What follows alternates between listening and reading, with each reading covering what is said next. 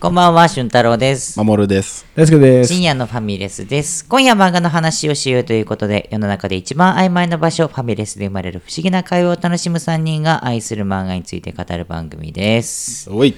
はい。アヒルの空、あさ2週目。はい。いや、1週目素晴らしいプレゼンテーションでしたね。いやー、面白かったです。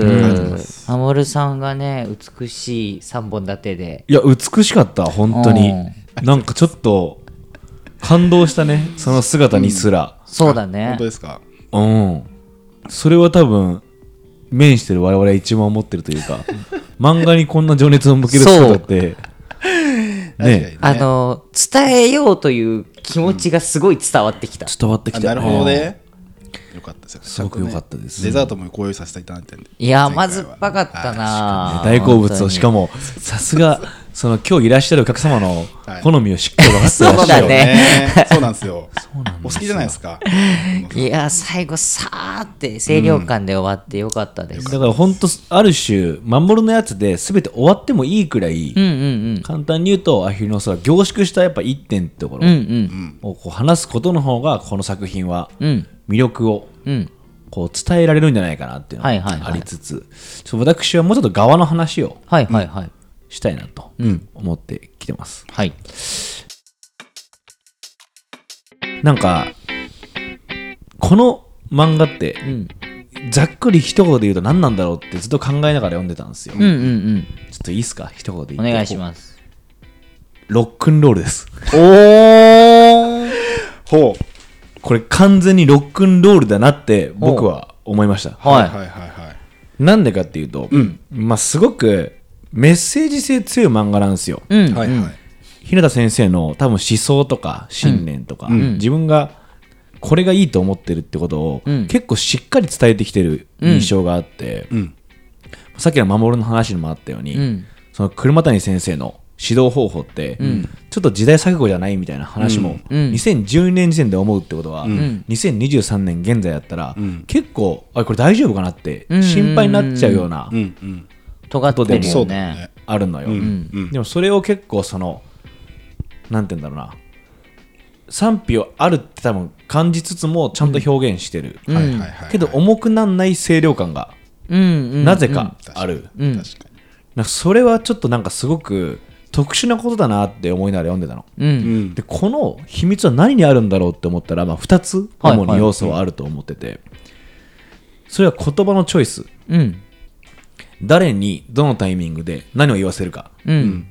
っていうところ、うんうん言葉選びというよりは言葉に対してシチュエーション選びがすごく秀逸うん。でもう一個はリズムがとにかくいいへだから重くならずに読めてしまうのかもしれない、ー。うーん。これ合わせたらロックンロールじゃねえかと思ってなるほど。しかも抽象表現も結構多くてうんうんうん。要はこっちが汲み取んなきゃいけない表現が結構多かったりするの、うんうんうん。この空白はとか、うん。このまま何なんだとか、うん表情はってところが、こっちに想像させる時間っていうのをすごく作る漫画で、はいはいはい。ってことはこれはもう歌に近いんだろうなって、うん。なるほどね。うん、あ思っーてうん。だから多分特殊分類しがたい漫画ではうんうんうん。あるよなっていうのがありつつ、うん。はいこれはロックンロールなんじゃないかと、なるほど、うん。うん、思ったわけです僕は,はいはい、なるほどね、はい、ちょっとそういう魅力の伝え方を私はしていきたいなと思っておりまして、えーうん、なんかバスケットってすげえ面白いスポーツじゃないですか、うん、僕この「アヒルの空」読んで初めてフルゲームで40分だって知ったんですよ。おおはいはいはいはいはいはいはい、はい、逆に知らなかった、知らなかったのこれまで。はいはいはい、はい、なんか第一クオーターとか言ってるなぐらいの感じで物語を追ってたんですけど、うんどっちかっていうとまあなんか見ていくうちに、あこれ40分のゲームなんだっていうのがなんか初めてんバスケ漫画のうちで理解できて、うんうん。うん。あ40分のゲームでこうなってるんだなとか、こう見ていくわけです。でその40分間の中でうん。起こる、まあ、もう完全に決められてる時間の中で起こる、そのドラマっていうところを描くにはやっぱりテンポが必要、う。うんん。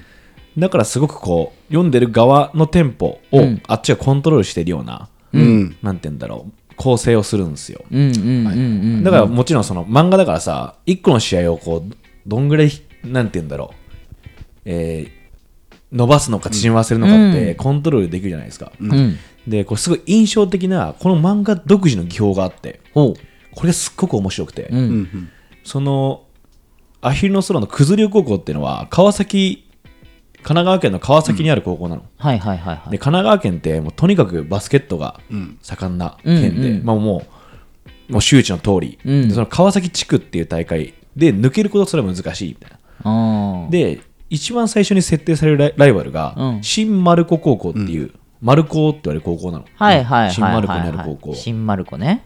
そこには千葉さんっていうすっごいでかいセンターと、うんで天才常盤っていうポイントガードがいるの、かっこいい、えかっこで千葉さんが引退して常盤がエース4番 ,4 番をつけて、あ、キャプ学年が違うんだ。はいはいはいはい。あのねそうなってうん常盤のチームになって、うん。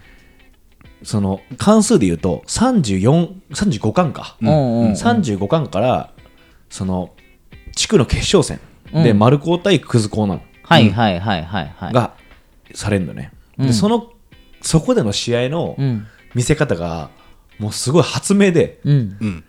そこでアヒルの空ってタイトルがアヒルの空 GO ってなるのい一回。単行本の。タイトルが。空5。変わ変わんだよね。タイトルが？34巻まではアヒルの空ってうんなってんだけど、うん。35, 巻か35巻からアヒルの空 GO になってんの。うん。でそこから表紙に絵が使われなくなるの、うんうんえ？文字だけ組まれてんの。うん。アヒルの空 GO みたいな、うん。でそこからそこまでは「週刊少年マガジン」で連載されてる通り、ちゃんと1話1話切り分けていくんだけどうん。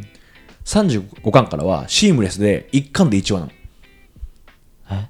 そう。めっちゃ長いってこと？編集して、うんもう1巻で1話っていう換算の方法にすんの。うん。だから249話 GO みたいなのが始まるの。うん。はい。それが丸光線なの。うん。丸光線だけはその普通になんか週またぎのなんかあったりするじゃん。うん。で扉絵があったりするじゃん、うん。漫画通常それが一切なくてうん。もう試合がダーって続くの。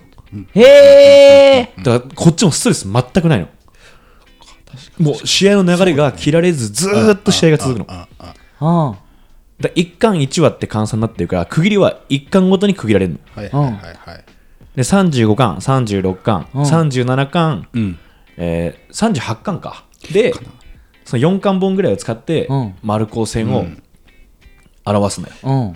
まあ、ちょっとくしくもクォーターみたいなところにもうん。ちょっとこう合わせてもいて、うん。もちろん内容ではそんなあれだよ、うん。うん。い1回につきワンクォーターって話じゃないんだけど、うんなんかその表現方法にちょっとしびれちゃって、面白いみたいな。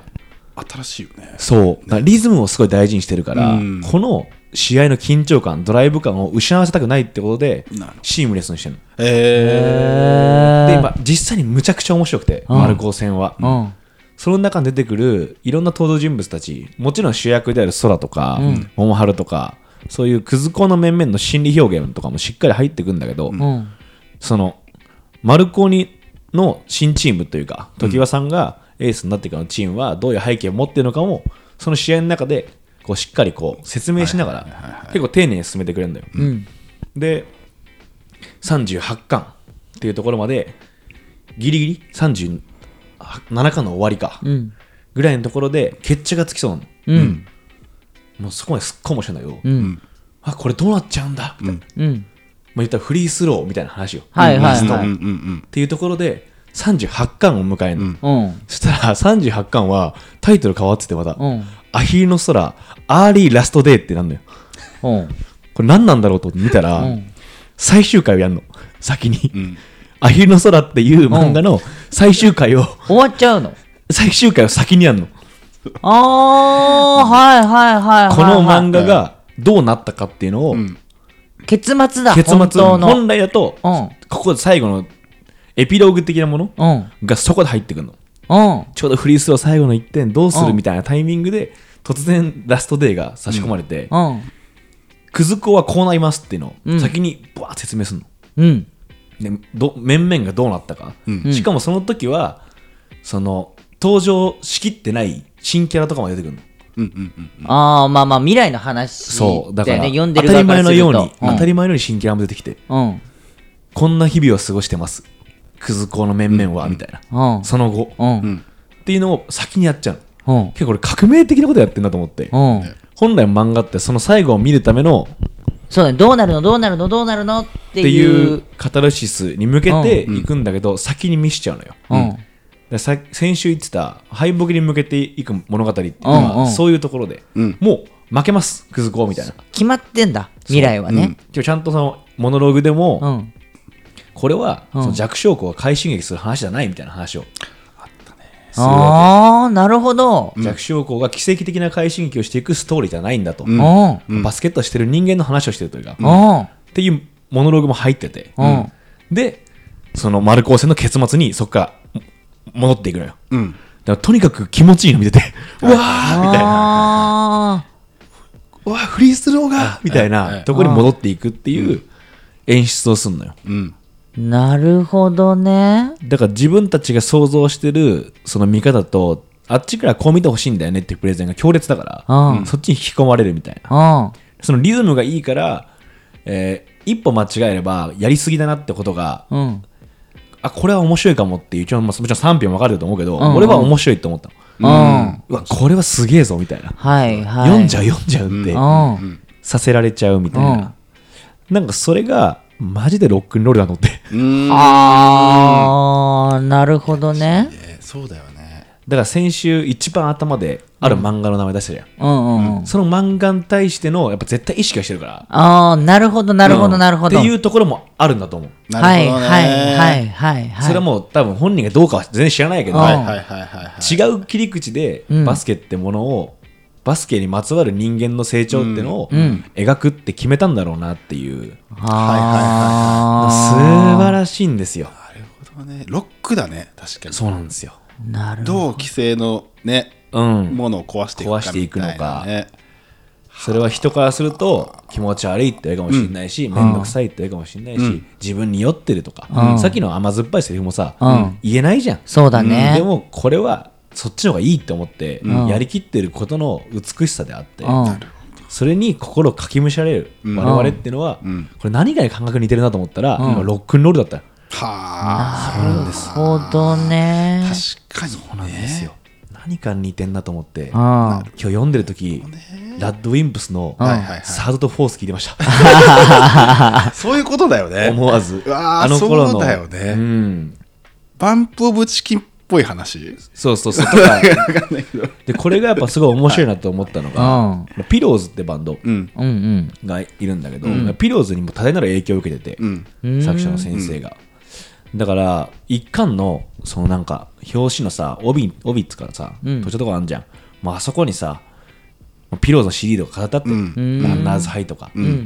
うん。でも実際にアニメ化した時はオープニングをピローズにやってもらったとか、うん。う。うんんでそう思うと言葉のチョイスとか、はいはい誰にどう言わせるかをとても考え抜く理由もわかるなっていう、うんうん。うん。誰がどの口で何言うかが肝心というか、うんうんそれをすごく意識して作ってるんだなっていうのがあって、うん。でそういう作りの面白さが多分他の漫画にないと部分というか、うん。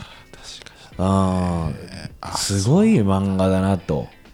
そのなんか完璧に完成されたものっていうよりは、うん。その作者のそのチャレンジングなところが見えるっていうことでもあるのかな？生っぽいというか。さ確かに確かに。生っぽいのかも。うん。なんか2012年ぐらいに、うん。多分25巻出したタイミングぐらいで、ん。アヒルの空ベストセレクションみたいなの出すのよ。うんうんうん。その本作者本人が気に入ってるエピソードをベベスト版みたいに出したいみたいな。それも音楽っい。ぽいんだけど、うん。かなり。確かにね。で、もちろんその書き下ろしもあって、ん。それちょうど震災が起こった後で、うん。震災後の、えー観光、だからそうんうのん。単行本の売り上げは全部被災地への寄付にします。はいはいはい印税はい。は。い。宣言もしてて。でやっぱそこで選んでるエピソードがこういうエピソードなんですみたいな解説もははい書いてあるのよ、うん。結構その中で、まあ、18巻っていう部分で結構最大のライバルになる横浜大英高校っていう。との対戦後は何を書いていいか分かんなくなりましたみたいな。ことを自分吐露してて、うんもう19巻はもう大迷走期ですみたいな、う。うん。んで21巻から24巻でやっと土台ができてきましたとか、うん。でその話をこうしっかり書いたりするのよ。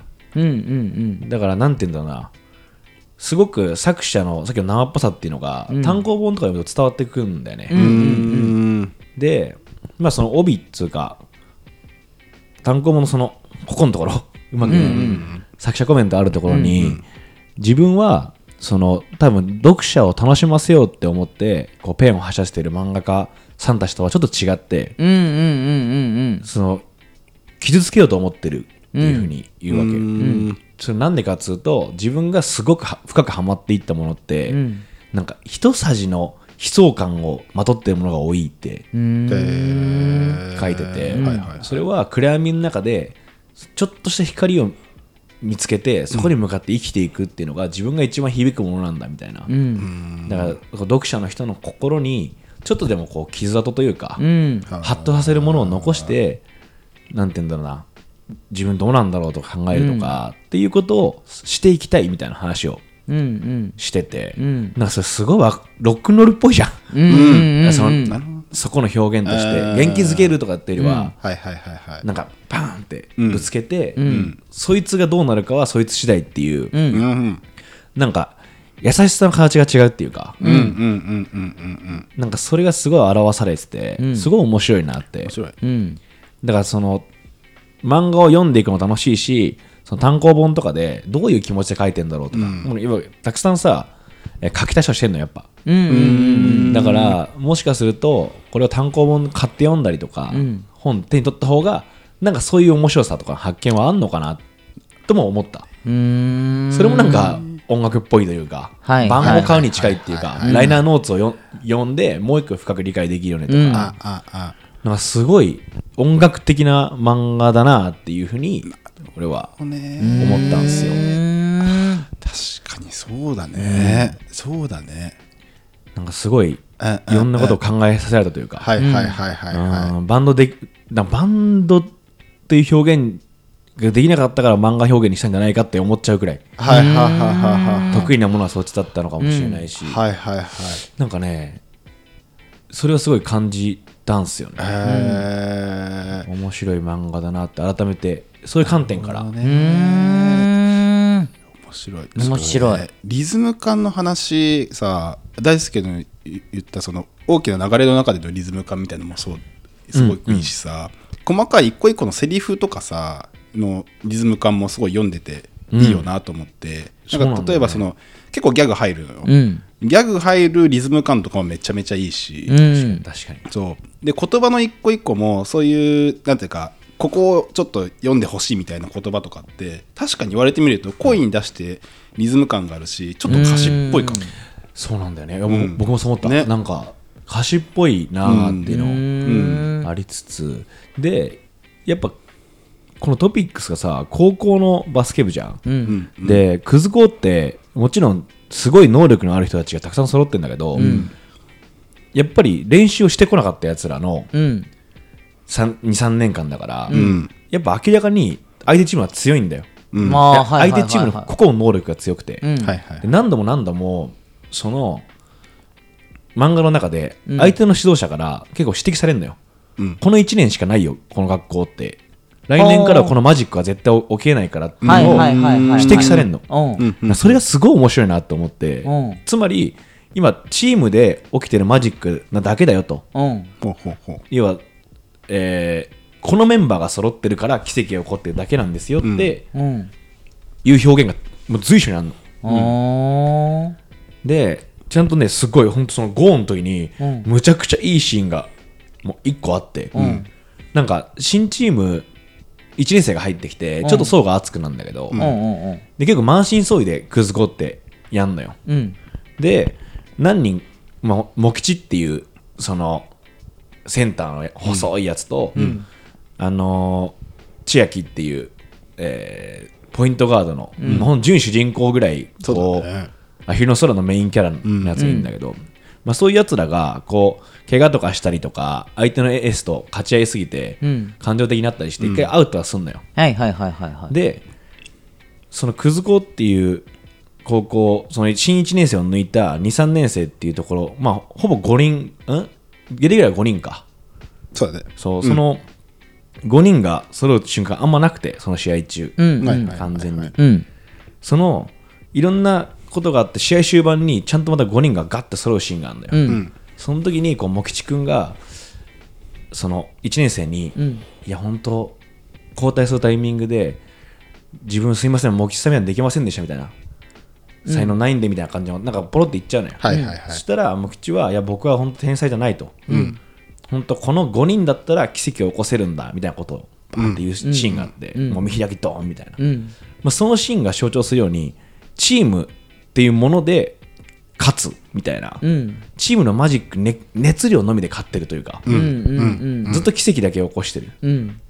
ででもちゃんとそれは裏付けがないことだからものすごい漏れることなんだよをずっと表現し続けてる。なんかそれもバンドっぽさもあんだよね。あその技術がむちゃくちゃあれば勝つじゃないとか、あうん。でなんかなんつうんだろう。いわゆる有利とされてるものがあれば勝つわけじゃないよねみたいなことに対する作者の一個の無双というか夢見てることなんだろうなっていうのもなるほどね。なんかすごく感じるんだよはいはいはいはいそれがなんかまたこうちゃんと現実と向き合いつつその希望を失うなよと言ってる感じ、うん。うん。うん。なんかあとこういいのようーんすごくバンド的というか、なんかそういうふうに見るとすごくそういうふうにこじつけるところあるっていうか、なんかそのあなるほどね。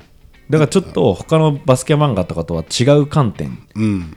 になっていく、うんうんずっと不安定っていうか、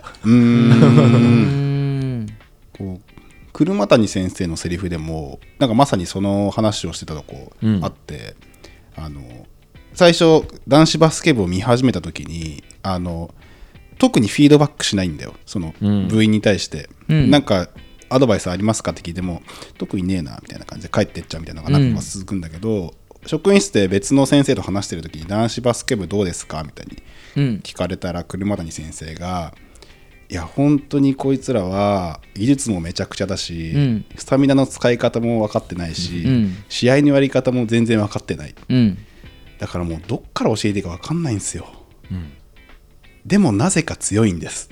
っていうシーンがあって。なんかさっき大輔がさ話してたことつながるなと思ってさ、うん。バンドっぽい話、うん。そのね。ね、チームとして戦ってて、ガチャガチャなんだけどなぜか強いみたいなうん。うん。マジックが起こっているみたいな。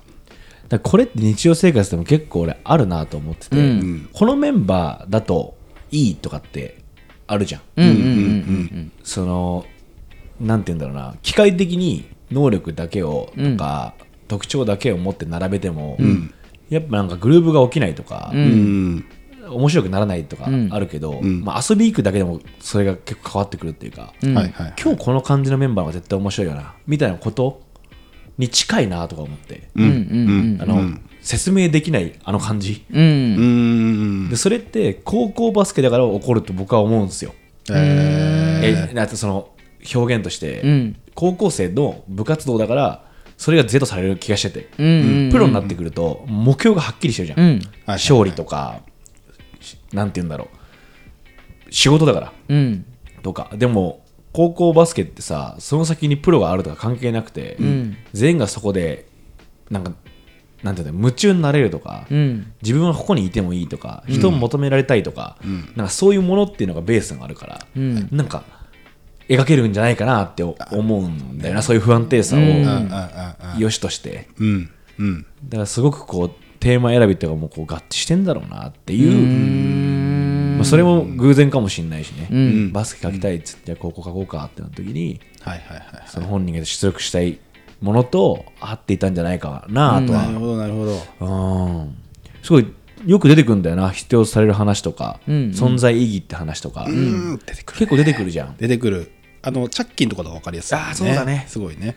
やこれ結構そう挫折が多い漫画なんですよ、本当うに、ん。しかもその弱さの書き方が、うん。なんか湿度が高すぎて、うん。ああきつくなる瞬間もある、うん。えー。その分かるなみたいな。全然折れてしまえるうん。かもって、ん。でもなんか最終的には、まあ、人のモチベーションによるんだろうけどいや俺もちょっと今日から頑張ろうかなって。まあ確かにね。思わせてくれる漫画ではあります、なのでこう2週にわたってはい。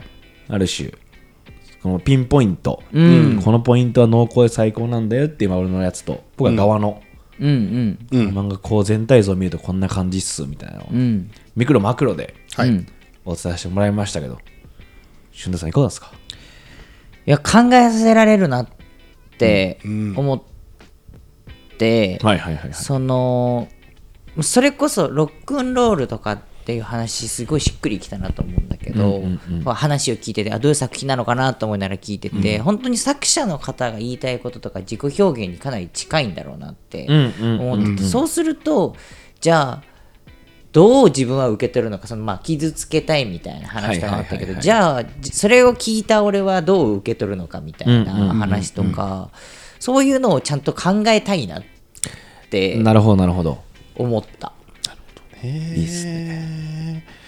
いいっすよね。なんかまあもちろんそれもすごくいいなんていうの受け取り方かもしれないけど単純にむっちゃおもろい。うん、そう、だから、その今回は2人が気になったところとか、印象に残ったところとかを凝縮して聞かせてもらったけど、俺はどういうふうに感じるのかめっちゃ気になるな。っていうのを、だからもしかしたらめちゃめちゃエンタメ性があるところが楽しかったっていうのかもしれないし、まさにまさにそうだと思う。あると思う。二人と同じところがやっぱり刺さった場になるかもしれないけど、まあ、これはもう読んでみないと分かんないんだろうなと思って。ねちょっとデイズに近いかもしれない。です、ああ、なるほど、ね。あー確かにそのかん感じ方は、うん。あのーでもやっぱり熱くなれるし、はい。デイズもそうだったじゃないですか、うんうんうん。やっぱり競技の部分でむっちゃ熱くうんなれたし、ん。それはアヒルの空も一緒というか、ん。すごい漫画表現はみずみずしい、うん。スポーツに対する愛もめちゃくちゃある、うん。うん。だからむっちゃ盛り上がるけど、刺さるポイントがやっぱそこになっていくっていうのは、うん。はいはいはい。はいデイズと共通してるかも、確かに、ん。俺もちょっと思った読み返してデイズっぽいってちょっとなんか読んでる時のこのね感情の高ぶり方というかね。やっぱね多分今日この収録前に読んだからマジで感動したもん一人で。朝やべえ。ってなるなる。いやこうアヒルの空でしか体感しえない感じだったわって思い出した。これは他の漫画では味わえない味だった。なるほどね。不思議な味。だよね不思議な味なんだよね。わかるわかる。うん。これをもうね、ん。ほんと唯一無二だなってうん。シンプルに言える作品かも。うん。うんデイズもそうだけど、んやっぱすごい作品ってこの漫画でしか味わえない感覚っていうのをもたらしてくれるあのかもしれない。んうん替え聞かない感じあるよね。ーねなるほどね。うん。この清涼感と思って。あ吹き抜けんのよ、風が。あ。へえ。俺はね、怖いよ。いやねすげえんだよ本当に今はちなみに、ん51巻という名のザ・デイパート1が最新巻です。うん。それは横浜大英戦がはいはいはい。始まってます。強いところ。もうそこがもう最大の敵。うん。う強すぎ。な坂巻監督ね。うん。坂巻監ずっとタバコ督吸ってっから。そうなのよ。ひょうひょうとしたおじ。ね。うん。あのおじがねがね。ちょっとまたやこう厄介な男なのよ。そうそうあと不破ひょうくん。不破ひょうくんオレねンジの場所入ってっからええ。髪もねオレンジで。すごい。とかなんかねそういうシンプルに漫画としてのそのライバル魅力的なライバルとかも、ね、魅力的なのよ。いっぱいいるいっぱいいる。ライもうキャラがでもめっちゃ魅力的。魅力的。とにかく。うんねよくあんなに大量のキャラをね。むっちゃいいんだキャラ。確かにキャラ多いね。あそうそらね。だ違う高校の話がバンバンするから。する。めっちゃする。さっきの合宿編みたいな話あったじゃん、うんうん。でその時そのまどかちゃんが、そう里見に勝ってって言ってるやん、うんうん。そう里見高校っていうののあの練習のや描写もあるから、うん。ちゃんとするってねね。そこの監女性監督がクソ厳しいんだけど、ね。うんうんうん。そこはジョバスが強い高校で、ええでそのダンバス側のやつが立ち上がっていくみたいなストーリーも書かれたりするの、はあ。いいんだよこれ。だからあれ部活動漫画だよな。確かにあねー。そうだね。うん。うん。やっぱその群像劇なんだよ、う。うんんうんでもやっぱ最終的にはクズ校で上がれるから、うん。うん、クズ校が一番魅力的だなってうん。うん思わせてくれるんだよな。やすさんとかなべさんとか。いいんだよ。いやほんとそのサイドにいるうん。才能がない。うん。経験もない、ん。やつらのストーリーもまたグッとくんのよ。恋もするしそいつらも。するし。うん。別高校のジョバスのやつとかねなんかやつとかが。ったりとか。してはまずっぺんだよ。してよ。アヒルみてえな恋してえなってなっちゃうよ。なるほどね。だからデイズにない要素そこ。ああ、はいはい。デイズはもう本当 もう土くせえ汗くせえやつら、うん、男物語だけどあやっ男物語だね。ぱ青春譚だね。ちゃんとした。時間の経過も長いしね。そうだね。デイズ3ヶ月だけど。うん。そうだね。あっちはもう2年、うん。はいはいはいはい。3年ぐらいやるから。あるうん。ちょっとおすすめでございます。はい。はい。これじゃあ守さんあれですね。はい。俊太郎さんが読んだ感想いつか聞きたいですね。いつか聞きたそいうねですね。うん。だからマガポケ多分配信してるっしょ。してるしてる。あ。そうかそうか。あのコツコツ読んでよ。はい。うん。うん何何話まで無料とかあるでしょ。ある。うん。わかんないけど。うんうん。それで読んでもらってはい。はい聞きたいよね。どこが響いたか。ね。また何かしら違うね。うん。ところが。もしかすると甘酸っぱフォーカスの かもしれない。ディフェンスアヒルの空の恋を語ろうかもしれない。その いい回かもね。そうね。アヒルの空の恋愛を語ろう。語ろうっつってこれ語りたいけどね。ああ確かにね。これちょっといいかけいい、これ実はこれちっちゃく、そのま魔物気づいてるかな、うん。そのメインであんまり恋愛描かれてないけど、うん。なんかここそういう感じなのみたいな描写がうんうんうん。随所あって。えそう？あ、か実はここが意識し合ってるとか。とかあ俺仲いいんだそこみたいな。あのジョバスのさキャプテンとさトビまどかあああるよね。まどかちゃんとああのああじゃない。えっあのとようようだよね。えなんだっけ？あえっと忘れようっていうコードネームなんだよだっけ？えっと陽子みたいな感じだっけ？あのショートショートの子だよね。そうそうそうそう。あわかるわかる。あの感じとかいいよね。あるね。あるよね。トビとあれ？一緒にいんなみたいな。そうそうそう。で、なんかあの、なんつうんだろう、そう最後の大会の時にさ、なんかみんなその、空がさ、そのはいはい。新見さんって女の子に、の腕に大丈夫って書くんだよね。ゆみちゃんね。油性ペンで。ん。そしたらさ、そのキャプテンのここに電光石火って書いてあって、あマジ？そんなんだっけ？トビの、トビってやつがいるんだけど、そいつは高校生なんだけど、コーンローで髪が。おで、入れ墨も入ってんの。お電光石火っていう。おうん、で、広島弁の、本当にそう、うん窪塚洋介みたいな感じ。あ 確かに確かに。うん。語尾に全部「じゃ」がつくってね。そうそうそう。広島だからで超うまいわけ、うん。でそれが電光石火って入ってて、ん。その電光石火を、ん。そのキャプテン書いてもらってて、あマジ？あえ。ーそそうちっちゃいのよ。本当に？よく見つけたね。マジこういうことやってくんだよなって、えーちびーみたいな。おあそこ仲いいんだみたいな。ねちょいちょいあるよね。ちょいちょいあんのよ、そうそう。うんあのさっき紹介したその初詣ももう一組っていうのがそのうん。トビとあれあうん。のその子なんでそうなのよ、ね。ちょいちょいあんだよね。ちょいちょいあるね。明言はしてないけどがっつり。あれ？でうん。確かにそれ高校生っぽいな。ね。あそう繋がってんだみたいな。お連絡してんだみたいな。ね。ちょ次回どうします？次回というかその次取り上げるの？なんかギャグ漫画したいって言ってなかったのあ俺ねギャグ漫画したいなってしたい思った。なはいはいはいはい。ギャグ漫画したいね。最高に笑ったギャグ漫画？そうもう俺ね、決まってんのよ。うん。あそうなの声出して笑ったギャグ漫画ってもう2作品しかなくて。へえもういい言っちゃっていい？うん。うん。クレヨンしんちゃんと、うん。世紀末リーダーでたけしなんだけど。あへー。ここで笑ったっていうのがもう明確でああそうなんだ。たけしは俺もめちゃめちゃ笑ってた。声声出して。もう息できなく俺も笑ってたわ。マジで面白かったよね。でもボーボーは？ボーボボはね当時の恋愛何回過ぎたと思う。ああそうなんだ。流行ったよ。めっちゃ流行ったし俺死ぬほど笑ってた。ピロッチとかいろいろやってたけうん。どリアルで。うんうんうんうん。でも笑ったのはねたけしさんだよ。ねえー。てんてんくんも俺笑ってたよ。ああ花坂天使てんてんくんも。アニメでこうぼーっと見る感じだったな確かにギャグ漫画で子供の頃死ぬほど笑ってたわ。めっちゃ笑っちゃうんだよな。ツボン入っちゃってね。そう。えボーボーボーいまだに LINE スタンプ使ってるぐらい好きだよ。ー そうだね。使ってるね。あー使ってるやっぱねいやどう考えても、まともな人間書けないよあれ マジで。本当に。いやなんかマジですごいんだよね。まともな人間に絶対書けないの確かにギャグ漫画界もいいかもしれなやりいですね。たいなありだね。そうしようか。ギャグ漫画しますか、うん。だから春夏のね変わり目ジメジメを吹き飛ばせ。そうですね。湿気を笑いで吹き飛ばせ。ギャグ漫画祭。り いいんじゃないですか？ありがとうございます。いいじゃないですか。じゃないですか。じゃあ次回はそれでいきますか、ということでねお送りしたのは大輔と。俊太郎。守でした。あ逆かいつも。いいんじゃないですか？うんいいんじゃないですか。あ我々ちょっと